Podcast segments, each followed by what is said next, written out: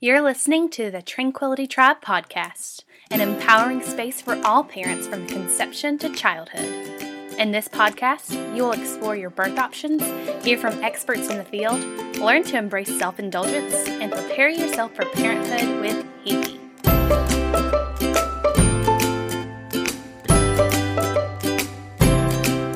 She's a coffee connoisseur, lover of deep belly laughs, a big time tailgater, and your neighborhood birth junkie.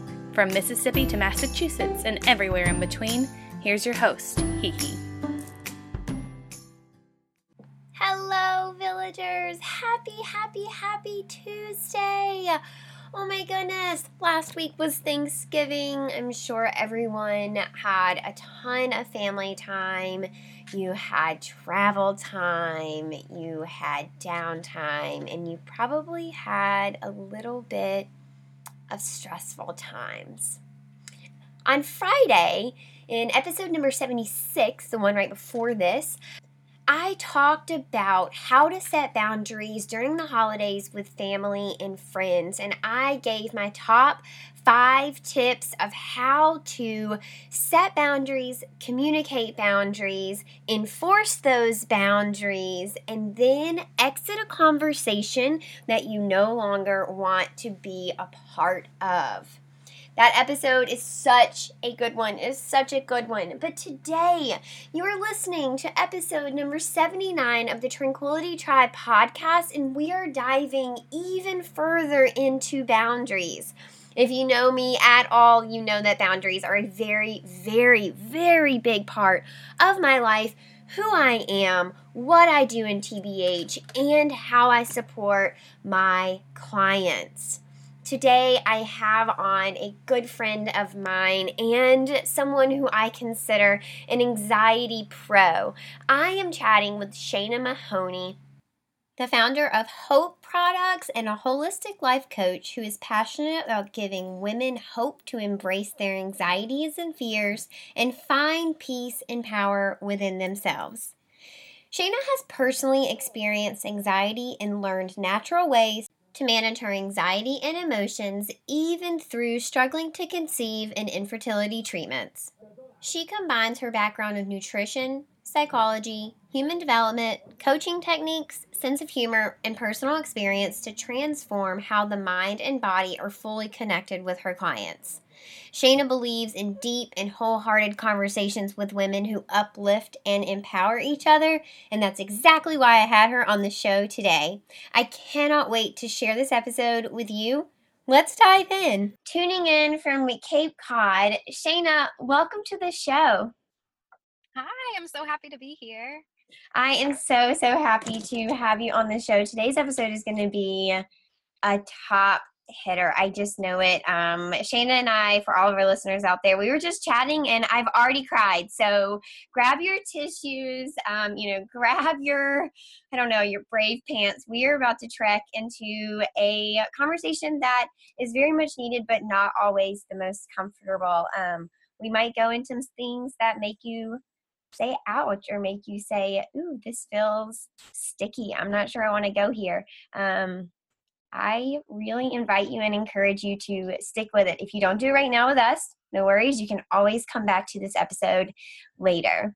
Shayna, before we dive too far in, can you tell us a little bit about yourself and how you came to be on this journey that you're on right now? Absolutely. So, I am a holistic health and life coach. I give women hope to embrace their anxiety and fears and find peace and purpose within. And it has been a journey to get to that point. I grew up with a lot of severe anxiety. I mean, ever since I was pretty much born, I guess. My parents tell me stories at a year old of separation anxiety and social anxiety, super shy, sensitive little kid, very, very emotional.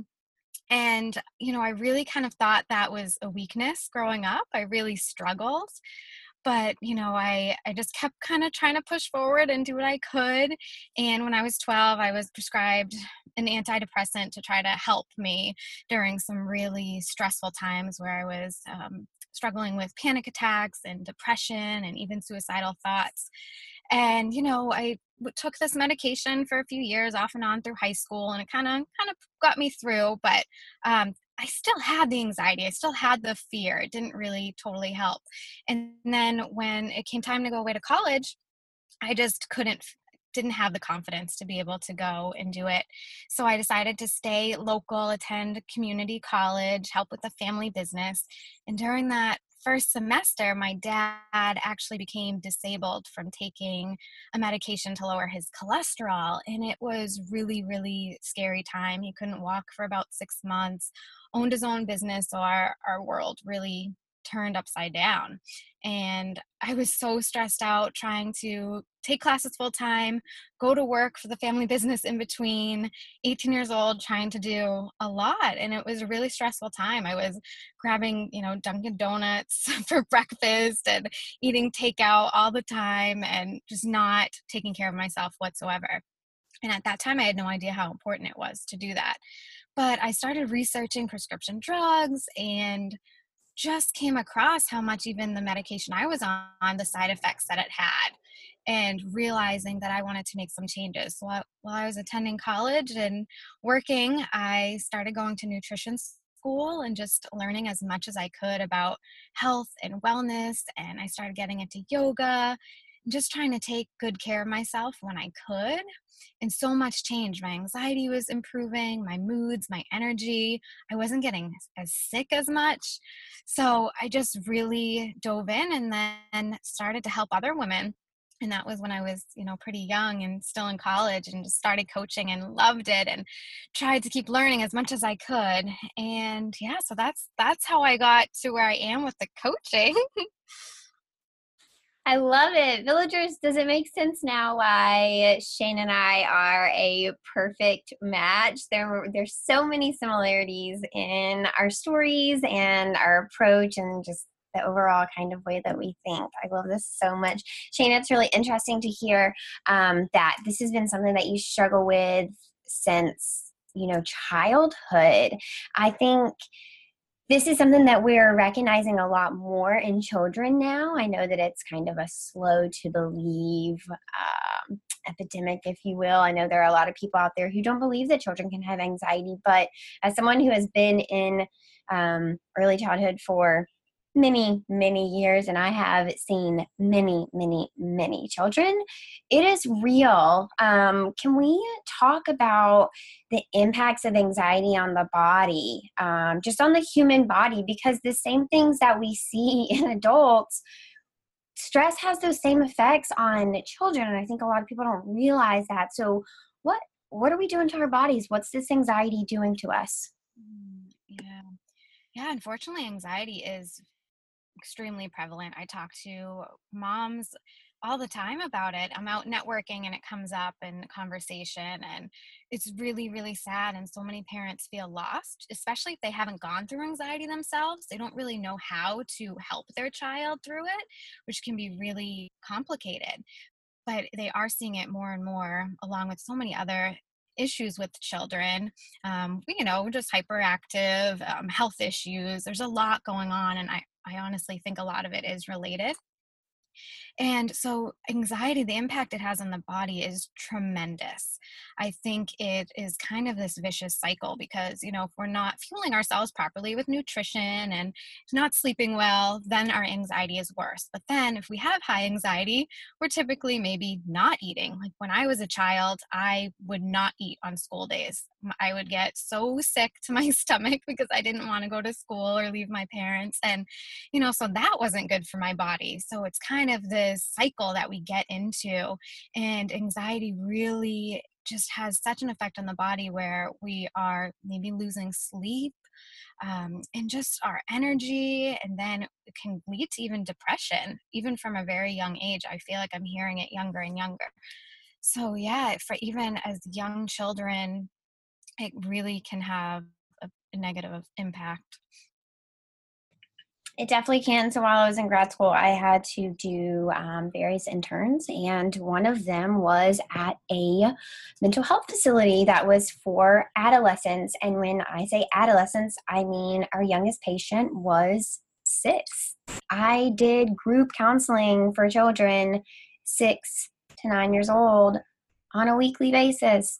And while they weren't there, while anxiety wasn't their like prime thing that they were there for, almost every single child there had some sort of anxiety ridden, you know, story. It was so sad. It is super, super, super prevalent. It's just everywhere and it kind of takes over your life if you let it. I love that you point out the effects on our body. So, um, if any of our villagers have ever seen me, I am quite a petite, thin person. Um, and my family members and my friends always know when I'm super stressed because I will shed weight. Um, and even one pound, two pounds looks like 10 pounds on me. Um, you know, and I remember as a child, um, junior high and high school, like when things would really stress me out, yeah, I would have diarrhea and I would like not be able to keep food down. My stomach would hurt. Then I would be hungry, which would lead to a headache. Like, you know? And it makes me think how unequipped i was to deal with anxiety. It also makes me really grateful for this the the resources that i've had along this journey because now i have great coping skills. Um, but not without you know the help of really amazing people. But now i do have these coping skills and it took a it took a, a long time. And part of that is being able to receive that help and say okay, you know, this anxiety is a little bit too much for me and I don't know exactly where to go. Um, yeah. Mm. Absolutely. And I think, too, as women, we want to be able to be strong and handle things ourselves. Like, oh, I got this. I can control this part of me and I don't need to go share it with anyone else. But I think the biggest part, especially for me, was being able to open myself up to coaching and support and you know I, coaching just changed my life. When I became a coach, I had to be coached. I had to do the work on myself, which was one of the hardest things I've ever had to go through, but it was so transformative and so powerful. And that's why I was like, I need to do this. I need to show other women that they're not alone and that they can be pushed a little bit out of their comfort zones and be able to express themselves so that they can be the best version of themselves. I love it. Mine happened um, almost the opposite. So I uh, I kind of use therapy when I need it. So I have a running relationship with a, a therapist, and um, I go to her when I need, and it's usually for a few weeks or a few months at a time, just to get me through whatever's happening at that time. And it's often things where I've never been there before, so I don't exactly know how to navigate this. And then once I get through those few weeks or months, I no longer need to go but i have those that those tools and that set of skills that we just learned and worked through in my toolbox. So the next time that a similar situation comes up i don't have to go back. So through my therapy i got this coaching right? And then i entered into the birth world. And then now through the infertility coach. And I found that through my coaching, I was able to help other women. So you were a coach first, and then through that, you grew as, you know, with being coached. I was first coached and then found, oh, yeah, I totally, through the tools in my toolbox, can help these other women. I love it. I love how everyone's story is similar, but has your own unique fingerprint, if you will. Mm-hmm. So, um, as far as uh, infertility and anxiety, can we talk about that a little bit? Um, only because, you know, infertility coaching is something that I do, and I hear that stress so often affects people being able to get pregnant. Can we talk a little bit about um, the impact specifically on fertility? Of course. Yeah, I'm really passionate about this topic now just because I have been through a personal experience with it. And so, you know, I am married to my high school sweetheart. um, and we, of course, didn't want to get pregnant young. We had we starting businesses and had a lot we were doing. So, of course, on birth control and we got married and you know i'm like let's wait a little while we're not ready for kids yet we're still young but you know almost a year after being married we're like you know what i, I might as well get off of birth control because because I know it can take a little while just because I had the background in health and wellness that it can take a little while for it to get out of the body and I want to cleanse and take really good care of myself and start preparing my not only my body but my businesses, my life to be able to have a child. And so went off of it, didn't think much about it, um, and just like, we'll just go with the flow, didn't stress about it. But after about a year of it not happening, I started to get curious and started to research and realized, okay, I was, you know, only 26. It should have probably happened within the first six months or a year.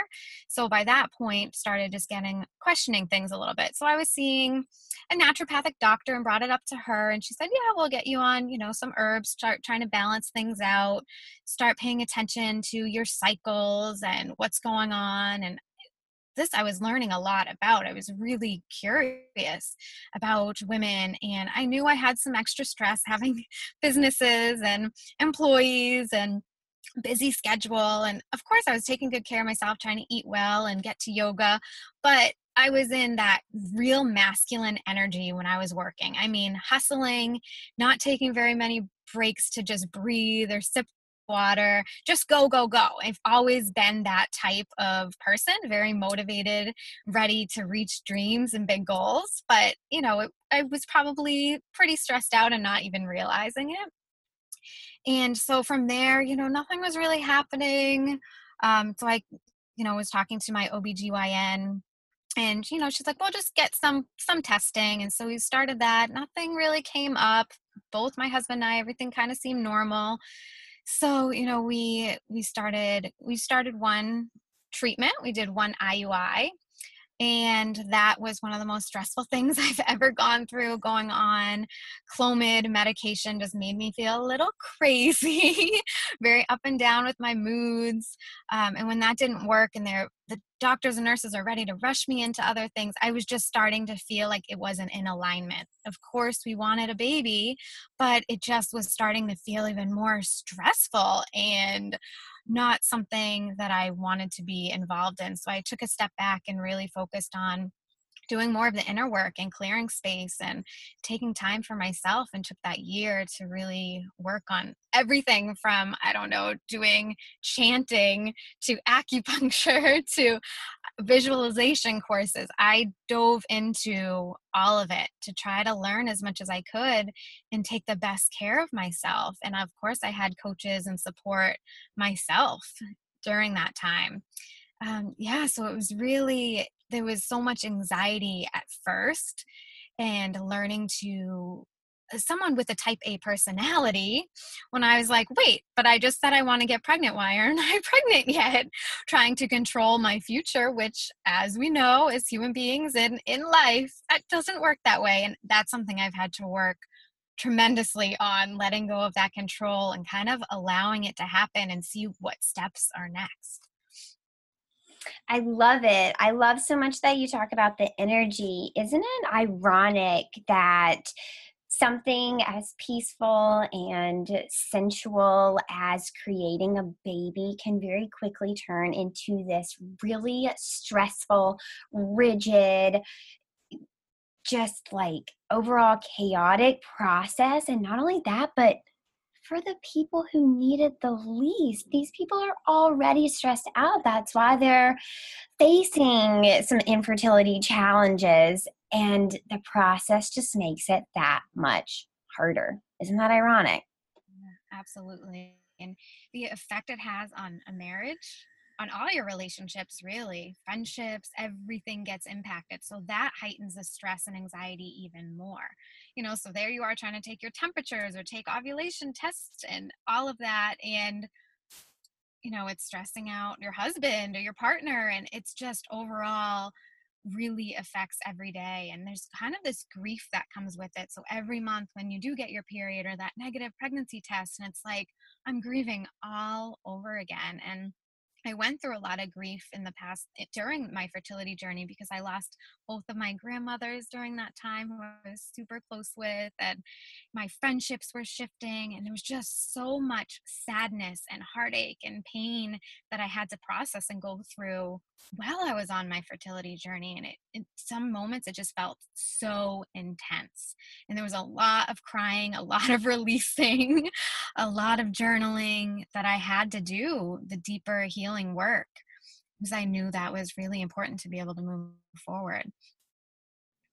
It is so always mind blowing to me that um, no matter who I talk to, their lowest of lows always seems to just be like this perfect storm. So you talk about like your infertility and then your you know grandparents passing and then your partner was anxious and anytime that you guys are anxious you're not going to want to have sex but if you don't have sex then it's just going to create more anxiety because of course you're not going to get pregnant without sex but who wants to have sex with an anxious angry like prickly cactus person? Like you know it's just it's wild. It really blows my blows my mind.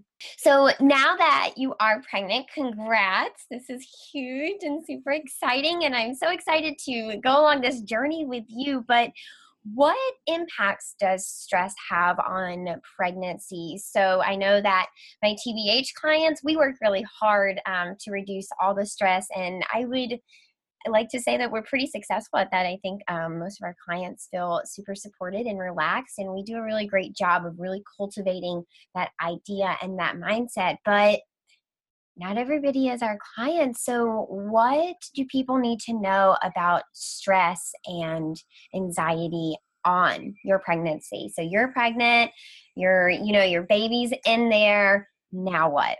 Yeah, I know. I mean, I'm just so excited to be able to be here and be pregnant and being able to share this. It's just, I have chills even talking about it.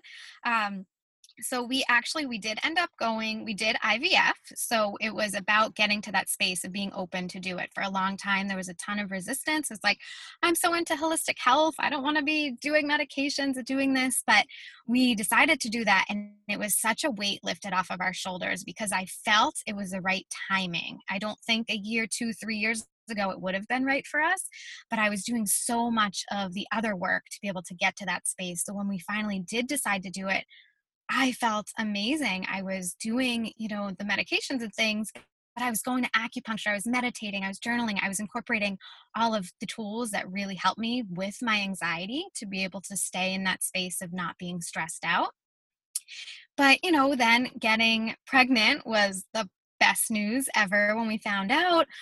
And it was so excited and it was just the high of all highs. But then the anxiety and worry started to creep in because I've had so many friends who have had miscarriages and I've heard so many horrible, sad stories. So then all of a sudden the fear started to creep in. And during the, the first couple months of being pregnant in that first trimester, I was like, oh, we just need to get to that next appointment so I know everything's okay. And but during that, I really had to get back to my coping skills, my tool, my own toolbox to be able to work through it but it was i think there was stress that started to creep in and i can totally see this for women that that stress creeps in and it's not great for your body because this is a time you're supposed to be in the most flowing peaceful energy to be able to have this healthy baby and of course some things are totally out of our control but just being able to take the best care of ourselves is the most important and not letting the fear and that anxiety take over is so so important because it drastically you start to just overthink things, you're losing sleep.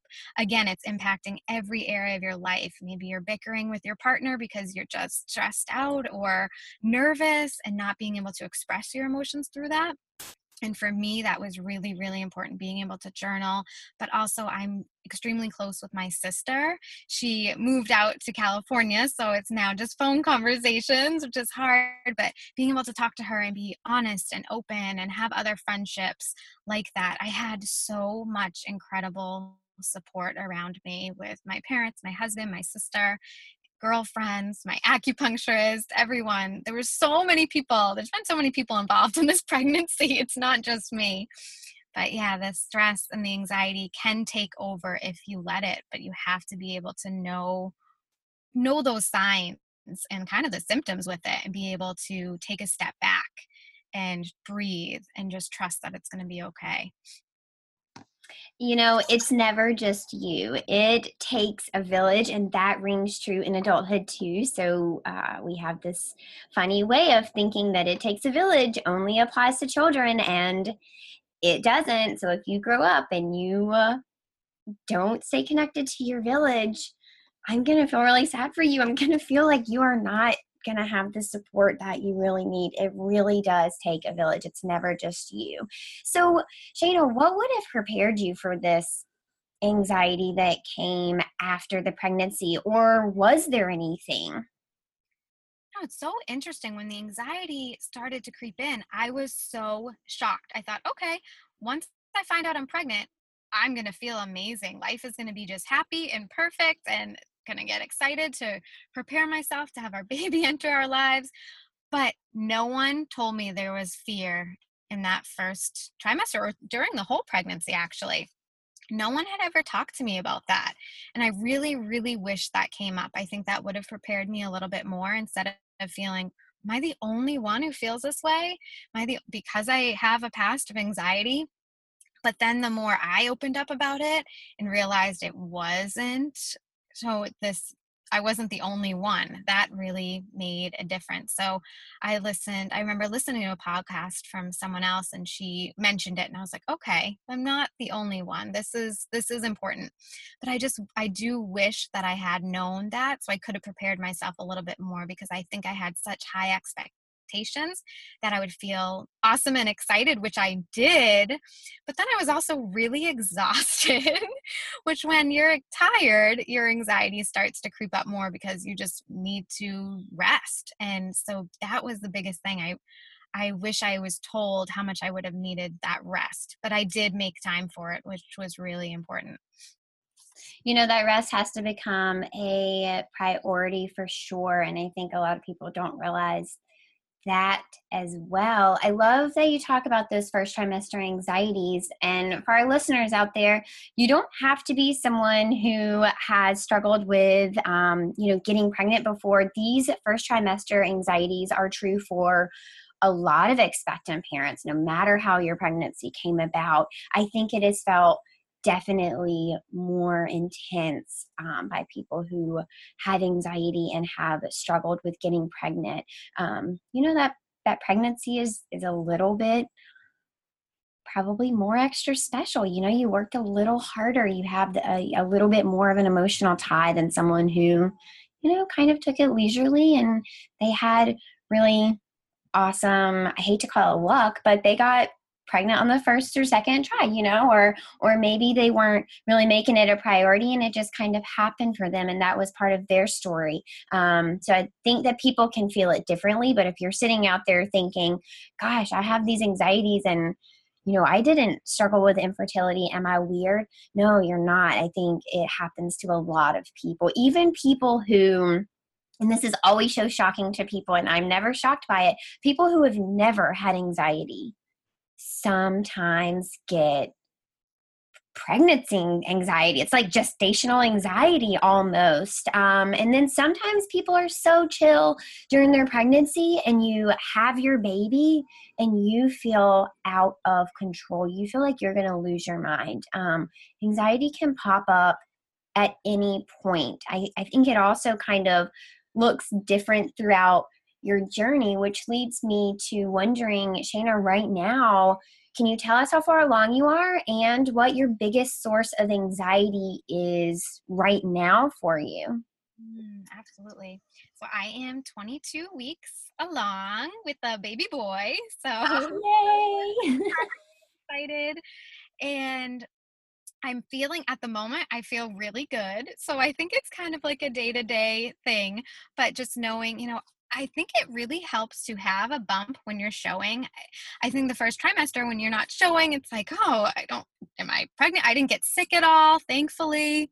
So, but there were times where I'm like, okay, there's really a baby in there. You know, you really question it. So now having this is great. I do think the anxiety that starts to creep in, of course, I have an appointment with my midwife tomorrow. So just like, okay, is everything going to be okay? Is my blood pressure going to be all right? Am I doing everything I'm supposed to be doing? I think the, the some anxiety comes from like my eating well enough? Am I drinking enough water? So, just things like that, like every day, making sure that I'm doing the best I can for this baby, but without trying to make it this really stressful thing, too. Because I'm like, okay, that's not going to help if I put way too much pressure on myself. So, just trying to take it day by day and just do the best that I can is really key because that's what's going to help keep my anxiety on that low level, too.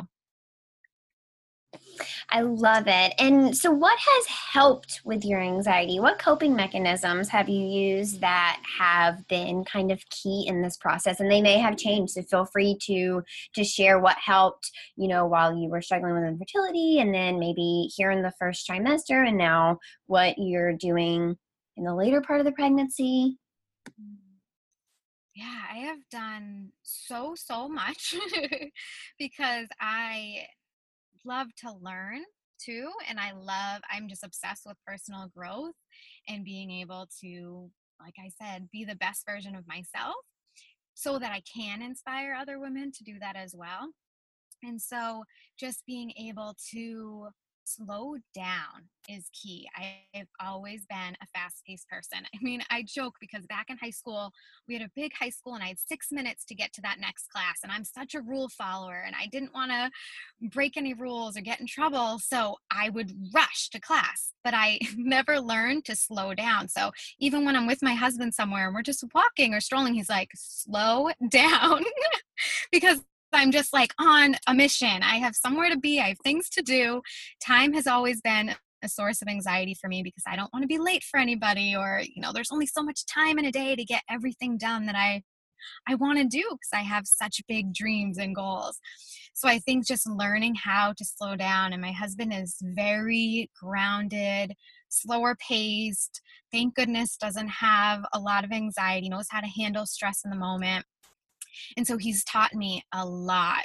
And through this process, just being able to, you know, there was times when we were going through the fertility struggles when someone told me, you know, just have your husband hug you to just keep you grounded and he's a big guy and i'm i'm like you where i'm very petite and little and so him just being able to just hug me and keep me feeling safe was a really big part along with the journaling even through our ivf process i journaled every day pretty much about everything I was feeling and the symptoms, and just to be able to have record of the work that I put in and what I went through and yoga even at home 5 minutes of gentle poses to stretch and get into my body.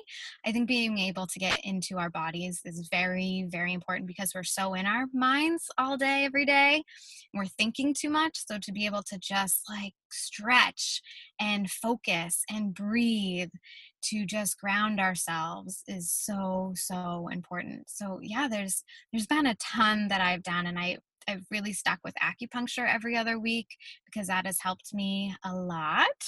Um, I found an amazing acupuncturist who focuses on women's health down here on the Cape and has helped me through a lot of this with different herbs and um, different modalities and and being able to just talk to my, my family and friends that is huge because there were a time where the first couple years of fertility i didn't want to admit that i was struggling and no one knew we were really trying or struggling because I didn't want I don't know there was like this judgment on myself of almost like a, being a, fail, a failure as a woman. And that really struck a chord with me and was really hard and I didn't know how common it was yet. So being able to understand I'm not the only one and then just ask for support has been huge I think for a lot of women, and you hinted at this earlier, a lot of women, I think, one of our only things that we truly have control over is our ability to reproduce, right? It's our body. It's very ironic because in the birthing process, that's often not the experience. Women don't feel like it's their body, their choice. They don't feel like it's in control. Um, so I think it's this constant tug of war of like, this was one of the only things I have to control. It's my body versus that's not the experience or the treatment that I get. Um, not not in most healthcare settings here in America, at least. Um, we have a lot of international listeners, so I don't know exactly what it is like in your home country, but here in America, that um, that is not said about all hospitals, unfortunately. So, Shayna, let's talk about headspace. How do you keep in control of it? So, I always like to say, whatever your headspace is like is also going to be what your womb is like, is how I like to make people think about it. So, you can think about your headspace and your womb are intrinsically connected. So, if your headspace is this grimy, dark, swampy, like underground drain and it's cold and it's icky and it's negative, that's what your womb is going to be like. But if your headspace is light and airy and warm and positive and bright, that's what your womb is going to be like. When your baby gets in there, what do you want their first experience to be like? Do you want it to be this grimy, cold, like Ninja Turtle dungeon thing, while that was great for the Ninja Turtles, is that really what you want your baby to be in, you know? Or do you want it to be like this paradise? I definitely know which side of the fence I'm on, but how do you keep in control of your headspace through all of this? Because pregnant people have a lot of stuff coming at you. You have articles and opinions and sweet old ladies in the grocery store and you know sister-in-laws and you know they, they come from the woodworks how do you keep in control of it all I love that you connect the headspace to the womb because I think that's something I've learned. And I think I didn't rush into a ton of fertility treatments a couple years ago because I knew how I wanted to feel and I wasn't feeling in that space. And so knowing that, yes, I want my body to be this warm and safe and cozy, relaxed, calming, peaceful place for a baby, I had to have I have to feel that way myself. So I, I don't feel that way. No one around me is going to feel that way because I have, you know, when I'm anxious, I have a way of making everyone else stressed out. I'm pretty good at that. um, so being able to take that step back and know how important it is and even my acupuncturist you know talking about okay what you eat that creates that warm space so eating lots of like warm grounding oatmeal and drinking lots of warm herbal tea and just trying to take out stimulating food too, like trying not to do too much caffeine or too much sugar because I am very sensitive to those. And when I have that, and I start to feel anxious. So, you know, the most important is what I'm fueling myself with, how I'm taking care of myself. But yeah, it's so important for me to know when the anxiety, and I, I've become a really good reader of my own emotions and feeling the anxiety creep in my body, whether I start to get shaky or just emotional, or I start kind of going on this like rampage of things that I'm worried about. And so knowing to just take that step back and in all honesty, last week I had a morning where I woke up and I was just grumpy. I don't think I slept well. And I just wrote how I was feeling. I am pissed off. I'm frustrated. Like it wasn't, I didn't even know exactly why. It was just emotions. So I knew I had to let them out. And then I talked to my husband about it and told him how I was feeling. And I just needed to get it out of my body because I don't want it in there. I don't want to hold on to that all day long. So I know now what I need to do in order to release it. And I've worked a lot on my spirituality the past few years. And I don't necessarily, you know, go to church every week, but being able to believe in some kind of higher power and trust that everything's going to be okay. It's not all on me. And I think for so many years, I thought everything was because of me like i have to get this done and putting so much pressure on myself and that's not good for for my baby nor is it good for my heart health or anything like we have cancer that runs in my family unfortunately as so many families do and just knowing that some part of it is due to stress and not taking care of ourselves i'm really trying to not only day to day, but hopefully positively impact my future. Um, you know, doing what I can without that that extra stress. So yes, I absolutely believe that we can't have that negative stuff. And I think it's it's fine, you know, some days we feel upset or anxious. We're humans. We are totally valid. It's okay to have emotions. Um, if we're not feeling like that and we're numb, that's not good either. We have to feel it. So I just let myself feel it. And whatever that means, I just deal with it. You know, last year I was doing a lot of kickboxing classes, you know, just letting stuff out, doing what I could. And I think just expressing it is so key. I could not agree more. So it's totally okay to feel those emotions. Um, nothing makes me cringe harder than to hear somebody say, well, that's just not okay for them to feel that way. Absolutely, it is okay for them to feel that way. What's not okay is if you react in a bad way or you channel it in a way that is harmful or hurtful to you or other people. So it is okay for you to feel that way what you have responsibility over is how you channel that energy. Also, love that you recognize that you have this impact over everyone in your life. I too have this impact. I I have this very dominant energy, and I imagine that you do as well. And not necessarily, I think dominant and aggressive often get linked. I don't have an aggressive energy. It's just dominant. I think a lot of people feed off of me. So whatever I'm feeling, you can picture me kind of like a flagpole and everyone kind of revolves around this flagpole. So if I'm really up, I can bring the energy up. And when I'm down, unfortunately, it brings everybody else down too, which it's kind of a double edged sword, right? So if you have a dominant energy and you use it for good, obviously we can make really good impacts. But those times that we're feeling a little down, it's hard for other people to raise that energy without us. Um, yeah, I love how you talk about the energy because I think it's really important to notice the energy that's around you. And I think a lot of people struggle to not only identify negative energy, not everybody can look at something and say, actually, that person I love them so much, but they're just not healthy for me. That is hard. And if you do get there, chances are you don't know what to do about it, or you don't know how to put space between you. I call it a bumper. I like to say you should put a bumper around you, and it can either be a permanent bumper and that person is no longer welcome in your life, or it can be just a spacer bumper, and those people, you just need some space from them right now in this moment in your life, and you can invite them either back into your life or closer to you a little later down the road. Mm-hmm. Yeah, I think that's really important. We have to be protective of our energy in ways too.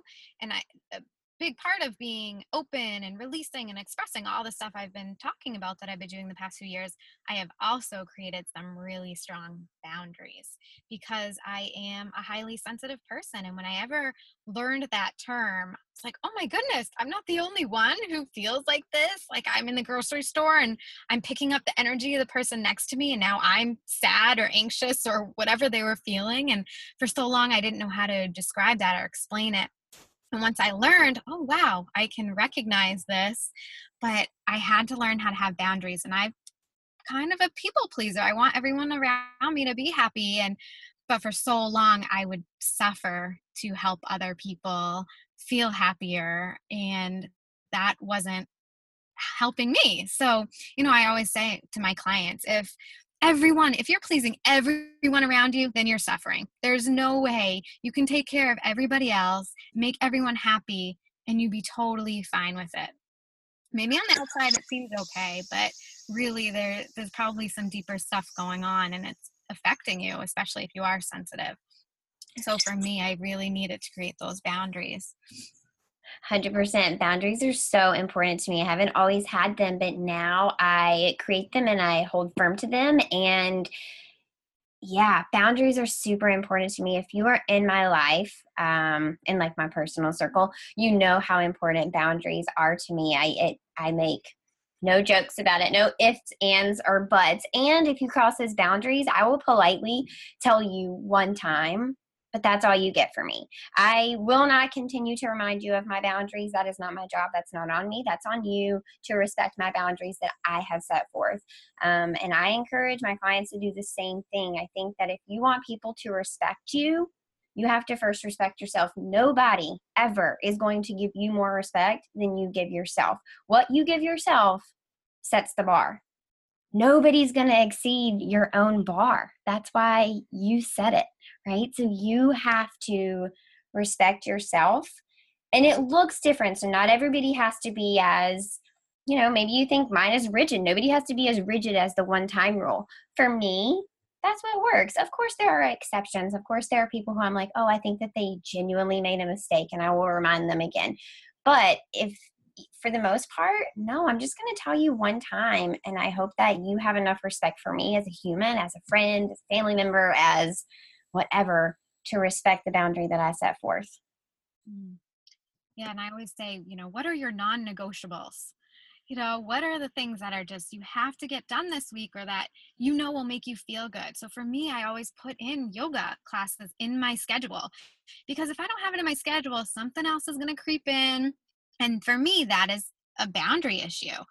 And so there's so much that I've been able to create the past few years. And being an introvert, I am I am able to build my energy back up when I am alone and at home in my safe, comfortable place. And so I know that about myself now. After a big networking event or something like the summertime where it's so social and so many energies, I'm like, okay, I need darkness quiet cold. I just need to need a little break and but i know that about myself and the people that care about me the most they know that as well. So they're able to give me that space. They know i'm going to re-energize and i'm going to be back. Absolutely. I love it so much. So what advice do you have for expectant parents who are sitting there thinking this girl gets me. I'm also like super anxious and pregnant. What do you what do you say to them? Mm, well, first I just want to say I I understand and you are not alone. I think so much about being pregnant or having anxiety or having all that we can we can really isolate ourselves and kind of suffer in our own minds and so I think the biggest thing is just getting support, whether that means talking to a close girlfriend, um, journaling, letting it out, going to therapy, getting a coach who really, really gets you. That's important too. So just being able to express yourself and your emotions and knowing that it's totally okay. There's nothing wrong with you and there's so many hormones and things going on and we're trying to nest and there's there's a lot that whole nesting thing has really been big for me the past few weeks and there's like long to-do list and all this and my husband's like okay slow down you know like we, we have a little time um, but i'm ready to just get it all done but i know like okay i trust it's gonna get done it's gonna be okay you know even if the nursery wasn't 100% done when the baby's here it's not going to impact his life. like he's going to be totally fine.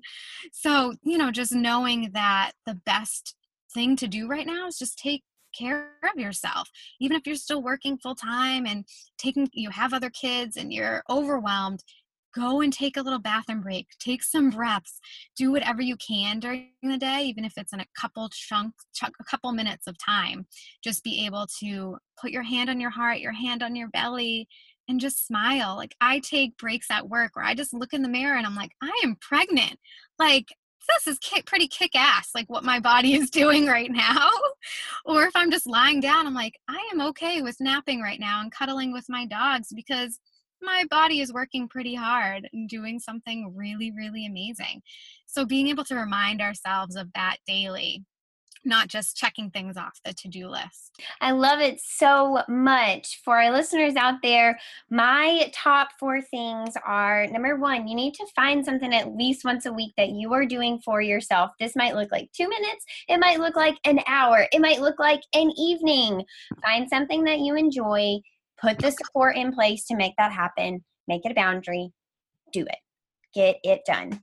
Number two, meditate even if you've just started out on your meditation journey and you are sitting there thinking squirrel squirrel squirrel and you're just sitting for two minutes keep going. It's a muscle, right? So keep flexing that muscle. I promise you'll get the hang of it. Start small and you can build up to those crazy two hour meditations. For the record, I've never ever done that. I definitely am squirrel on that. Number three, affirmations. If you are interested, we have some previous episodes of the Tranquility Tribe that talks about anxiety and using affirmations to help cope with that. So check those out. You can create your own. You can contact me, and I'm happy to create one for you. Or there are millions and millions, bajillions on the internet. You have access to all sorts of affirmations. And finally, number four, sleep. I find that sleep often is a big reset for people a lot of times. And Shayna had mentioned this earlier, but I find a lot of times you're tired and you're stressed because your body is tired or your mind is tired and your anxiety just rises and rises and rises. So take a nap, hit that reset, do whatever you have to do to have a good night's rest I think you will find that is super, super helpful. Shayna, I'm wondering about your advice for partners. So, um, partners of dear people like you and I who have anxiety. My Nicholas is absolutely the best. I could not think of a better balance for me. He knows how to ground me. He knows how to give it to me straight when I need that. He knows how to pick out small things that I have overlooked or forgotten. Like, he's just literally perfect. But not every partner comes to the table with those coping skills already or that knowledge. Thank you to Nicholas's mom and dad. I appreciate it. Uh, but for the, the the partners who don't come to the table like that, what is your advice for those people? Mm, that's a really, really good point. And yeah, the, I think this was part of some of our marriage struggles was John trying to understand me because that's really hard when you don't have that anxiety or sensitivity. You're just able to go with the flow and be in the moment. And he has such a gift that he's been able to teach me to do that. So I think um, one is I love the five love languages.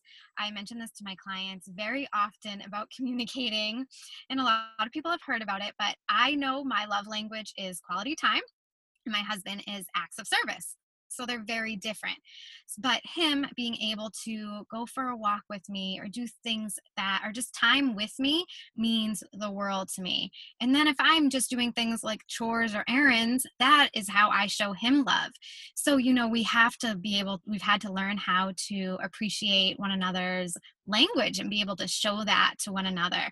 So I really I highly recommend looking that up. There's a quiz you can take to find out your top love language because we're most often not the same as our partners and that's where a lot of the communication issues come up where I'm like, why doesn't my husband understand how important this thing is to me? But he just doesn't approach it that way. He's very different. And being able to learn from one another's strengths. Um, like I said, he is very good at going with the flow and I'm not. So he has taught me so much about just sitting and slowing down and um, just observing wherever we are in that moment instead of just rushing to the next thing. So being able to know what your partner needs at that moment is is really important. I love it. So, for my list, I have number one, be patient. So, it's a process. Learning to work through your anxiety is a process for everyone involved. So, you talked a little bit about how a lot of people were involved in this process. It's like that for most people, um, just like Shayna and I's energy kind of ripples out, yours does as well, and your partner's does as well. So, just be gentle with them, be patient. Um, we don't always know. So, you might ask a question and we say we don't know hopefully we're being honest and we don't know we're not using it as an escape mechanism but if we truly don't know be patient with that we really might be in a place where we're still kind of navigating things number two be aware so I think it is your responsibility as a partner. It's my responsibility as a partner as well. So, like yours as an individual people, to know how your partner receives things and to give them things in that way so you know your husband's love language is acts of service. So you would want to do things for him. He knows that yours is quality time, so he would want to set time aside to spend with, one another. It's obviously so nice when he gives you things, and I'm sure you appreciate that, but those that's not your love language. And I do think that it's your responsibility as a partner to figure out your your partner's perception, how they perceive things, and then to cater to that. But then also be aware of what you need as a partner. And finally, ask questions. You can be curious. We want to know that you care. Try and stay away from questions like, Are you okay? It's probably pretty evident that we're not okay. But another question, an alternative that you could say is, Is there anything I can do to support you? What can I do to help you navigate this? Is there anything that I can do to make this easier on you? Or it might just look like a statement of, I am here to support you when you're ready. Um, things like that can be super, super helpful. So, those are my advice for partners. Okay, my last question for you is what about the people whose partners don't believe in anxiety. Um, I have a lot of people who say their partner doesn't believe in it. So, not to get too much on my soapbox, but whether you believe in it or not, anxiety is real. There's research out there. Uh, you can email me, you can PM me, you can DM me. I'm happy to chat about it. Um, you shouldn't believe or not believe in anxiety. It is a real thing. But for those partners who haven't come to that realization yet, what do you say to people who are sitting there thinking, my partner doesn't believe me, they just think I'm insert whatever? Oh, such a good question. It's so hard because when you are in it and people just like kind of ignore it or don't think it's valid, it's so frustrating and it actually creates more anxiety for us, right? We're trying to feel understood. And when we feel misunderstood, then we just don't feel like we are being acknowledged or supported or even loved, you know, that really can affect us. And being someone who does have a partner who hasn't totally understood it, he has come far because we've been together a, a long time and have worked on this. And he he at, he has had little bouts of anxiety for certain things in life, so he started to understand it a little bit more. Um, but it took time for him to get through some of that and learn how to deal with it. So I think that it's important to be able to you know not make it turn into this defensiveness like you're defending your anxiety. You don't have to defend it but be able to try to just say you know this is how i am feeling at the moment. This is how it manifests in my body you know we're all a little bit different to just try to explain it and you know maybe you send your partner to some studies or websites or see if they are able to do a little research. I remember um, this isn't really related to partners but having a teenage female client um, all of last year working with her and her dad not understanding anxiety or being shy any of that and he they really really struggled to communicate.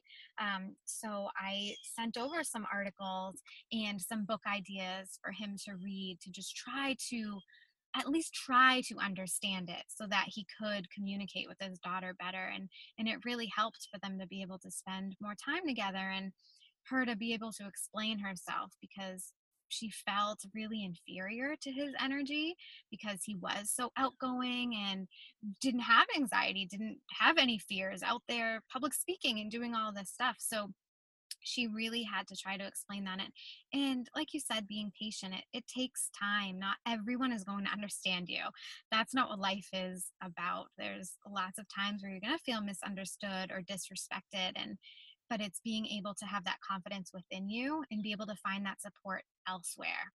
So, right now, if you're not feeling that support from your partner, be able to get out there and have friends or support systems of people who do understand you. And that's something that has been huge for me in my relationship is that I did have coaches or friends or colleagues that I could talk to about the anxiety and the different emotions I was feeling instead of putting all that pressure on my husband to try to understand me that wasn't good for us. That's not his responsibility to fully understand and be able to handle anything I throw at him with my anxiety. So, you know, there's just being able to find that support elsewhere and build up that confidence within you.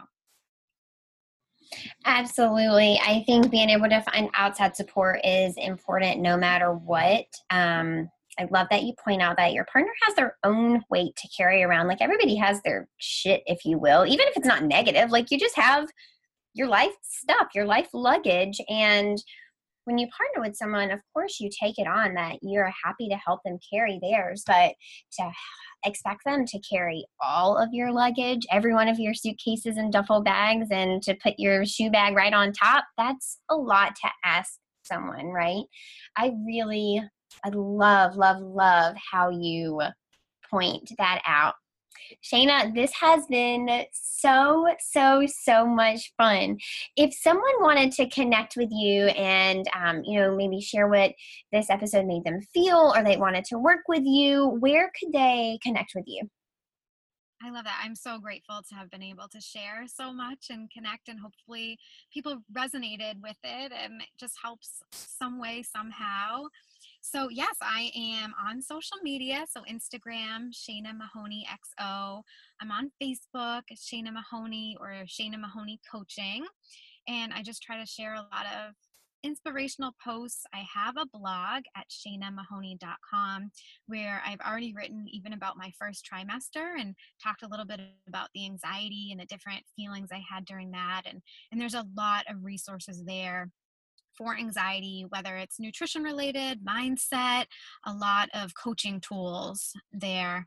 Um, and I also have uh, my Hope shop. So I do Hope products. So, you know, I have a, a candle and a meditation that goes with it, and a lavender sage spray that I I created these products for my clients to use for sensory tools to breathe and slow down. And then it just has kind of grown from there been really, really fun to have something to help them ground in the moment. So, yeah, and I offer free consultations. So, if anyone just wanted to hop on the phone and share how they're feeling, want to chat a little bit more one on one, because of course, this is amazing, but sometimes we have our own personal stuff that we can't share in that bigger way. So, if anyone ever wants to connect, I am there. And my email is shayna at shaynamahoney.com. Well, there you go, listeners. You have so much support. I hope that you are walking away from this episode feeling supported and having realized at least a thing or two. And if you joined us today feeling low or down or kind of at the end of your rope, I hope that you're walking away feeling like there's still a little bit left for you. Like you have some lifelines out there that you have some support and some help. There's so many people out there who love you and are willing to help you. All you have to do is ask and accept it. You do have to accept it after that. I think asking is the hardest part. And then you will find people will rush to your aid to help you. Wow, this has been such an amazing episode from first trimester anxieties to the energy of your brain to your womb and advice for partners, what expectant parents can do to make sure that their body is ready to accept a baby, grow a baby, and then sustain a healthy lifestyle after that. Oh my goodness, villagers, you thank you so much for showing up for us today. Shane and I have had so much fun chatting with you. Happy, happy, happy Tuesday, villagers. As always, villagers, find your tribe and love them hard. Hello, villagers. I just wanted to hop back on here and let you guys know that registration for the fourth trimester workshop is still open. If you are an expectant parent, this is the workshop for you. We're bringing it to you in your home on your computer, you and five other couples and two professionals. It's going to be myself, and I'll be teaching you all about bringing your new baby home. I'm even going to dive into a little bit of of sleep in the last trimester and how to get you some more sleep right before your baby comes. Then we'll start to prepare for after your baby gets home. How will you get you and your partner sleep? How will you manage your household with a new baby? Secondly, you will meet Kate. She is the founder of Serenity Sleep and Wellness, and she will be diving into how you can best support your newborn sleep once you bring them home. She is going to talk all about those first few weeks and months and what you can expect and what you can do to try and get as much shut eye as possible. You guys, sign up for the link in the show notes. You don't want to miss this. It is only open to six families. So go ahead and get your name on it now. This is going to be on November 29th, 6 to 8 p.m. Eastern Standard Time. Get your name on the list. Do not be caught off guard in postpartum. Don't let yourself have a baby and then find yourself in the midst of a complete circus and leave yourself looking back, wondering why in the world you didn't prepare better for this. Come on, guys. Make yourself number one, put yourself as a priority for two hours. That's it. That's all I'm asking you. And this will be a total game changer in your postpartum experience. I will see you guys there. Don't forget to register in the show notes. As always, villagers, find your tribe and love them hard.